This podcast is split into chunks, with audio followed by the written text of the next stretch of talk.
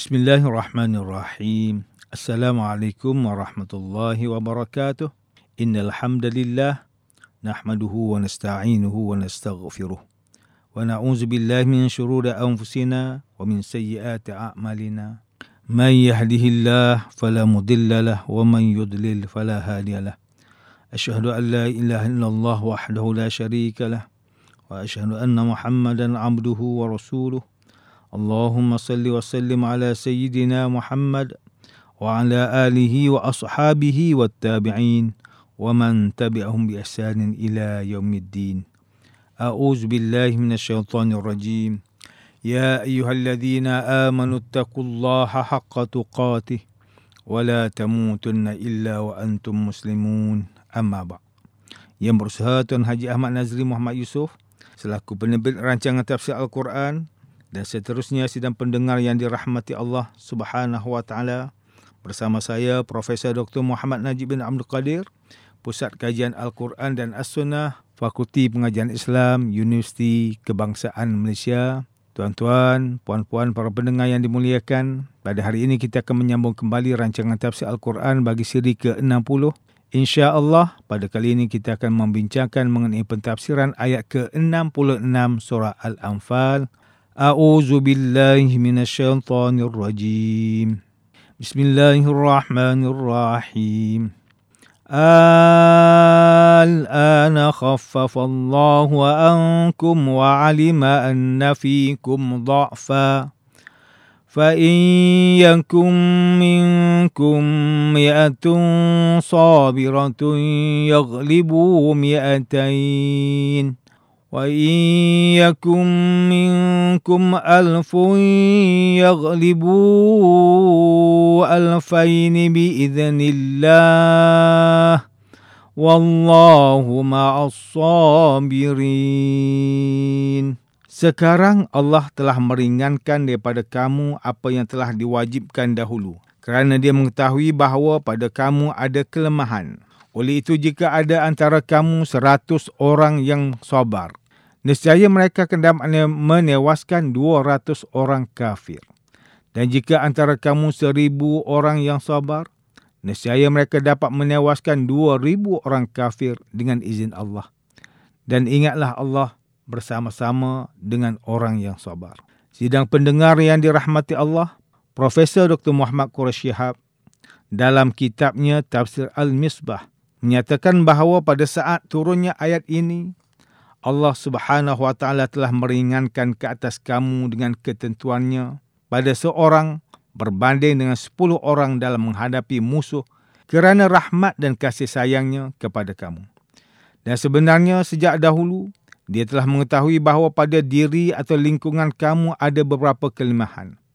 Maka sejak sekarang, jika ada antara kamu, wahai orang beriman, seramai seratus orang yang sabar dan tabah, nescaya mereka dapat mengalahkan dua ratus orang kafir atau sesiapa sahajanya perlu diperangi. Dan jika ada antara kamu seribu orang yang sabar, nescaya mereka dapat mengalahkan dua ribu orang kafir dengan izin Allah. Ini disebabkan kerana kamu sabar dan yakin. Sedangkan Allah berserta dengan orang sabar. Dia menguatkan dan melimpahkan kurniaannya untuk mereka.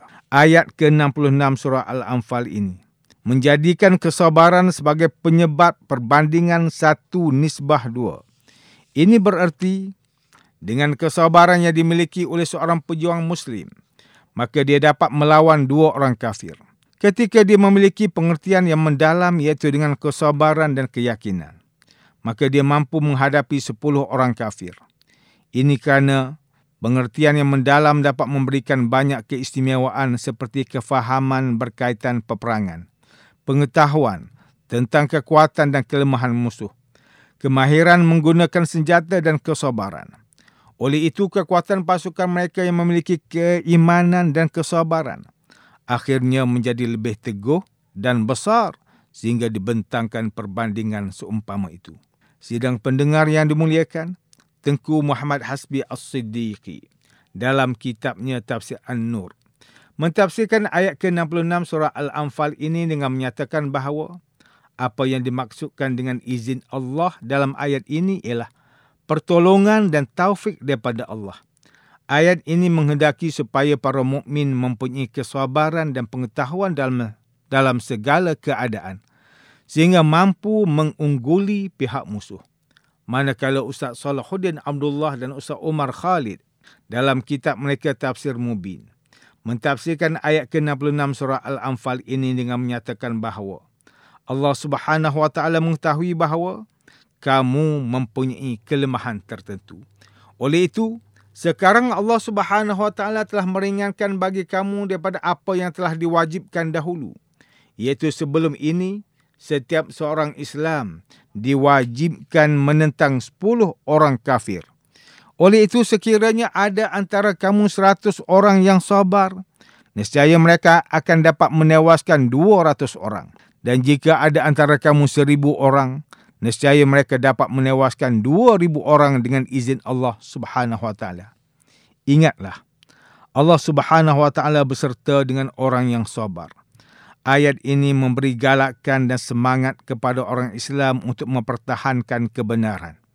Dan ia merupakan berita gembira kerana Allah Subhanahu wa taala sentiasa memberi pertolongan dan bimbingan serta kemenangan kepada orang Islam yang berjuang mengikut cara Islam yang sebenar. Manakala menurut kitab tafsir inspirasi, ayat ke-66 surah Al-Anfal ini menjelaskan bahawa sabar adalah kunci keberhasilan. Sekarang Allah Subhanahu Wa Taala telah meringankan kamu kerana Allah mengetahui bahawa ada kelemahan pada diri kamu. Maka jika antara kamu ada 100 orang yang sabar, nescaya mereka dapat mengalahkan 200 orang musuh. Dan jika antara kamu ada seribu orang yang sabar, nescaya mereka dapat mengalahkan dua ribu orang dengan izin Allah. Allah bersama-sama dengan orang yang sabar. Kerana iman, pasukan muslimin dapat mengalahkan pasukan musuh dengan perbandingan satu lawan sepuluh. Sidang pendengar yang dirahmati Allah, demikianlah tafsir bagi ayat ke-66 Surah Al-Anfal menurut pentafsiran oleh para ulama' ayat ke-66 surah Al-Anfal ini menjelaskan bahawa Allah Subhanahu Wa Taala dengan izinnya bersama-sama dengan keimanan dan kesabaran orang beriman dalam apa jua cabaran yang ditempuh. Tetapi jika kita melihat pada hari ini medan peperangan kita ialah lapangan ujian kehidupan yang sentiasa menguji keimanan dan kesabaran. Melihat kepada situasi zaman ini, medan peperangan yang menuntut kita meneguhkan iman untuk berhadapan dengan golongan yang jauh daripada ajaran Islam yang sebenar. Oleh itu Nabi sallallahu alaihi wasallam menggambarkan orang yang sabar dalam berpegang dengan agamanya adalah seperti orang yang menggenggam bara api.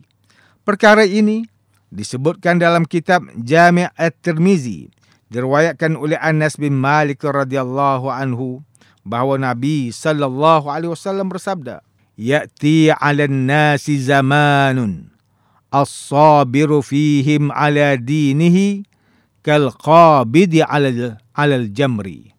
Akan datang kepada manusia suatu zaman di mana orang yang sabar daripada kalangan manusia yang berpegang dengan agamanya adalah seperti orang yang menggenggam bara api. Hadis riwayat Imam At-Tirmizi, hadis sahih. Al-Qari telah berkata maksudnya, tidak mungkin seseorang itu boleh memegang atau menggenggam bara api, melainkan dia memerlukan kesabaran yang tinggi dan perlu menanggung kesusahannya. Oleh itu, tidak dapat digambarkan pada waktu itu apabila seseorang itu ingin menjaga agamanya dan juga cahaya keimanannya, kecuali dengan kesabaran yang tinggi. Sidang pendengar yang dimuliakan, antara pengajaran yang boleh kita ambil daripada tafsir ayat ke-66 surah Al-Anfal ini ialah pertama, setiap muslim hendaklah memiliki sifat sabar. Kesabaran amat penting di saat manusia semakin jauh dengan Al-Quran dan As-Sunnah. Firman Allah Ta'ala surah Az-Zumar ayat ke-10. Innama yuwaffas sabiruna ajrahum bighairi hisab. Sesungguhnya orang yang bersabar sahaja yang akan disempurnakan pahala untuk mereka dengan tidak terkira.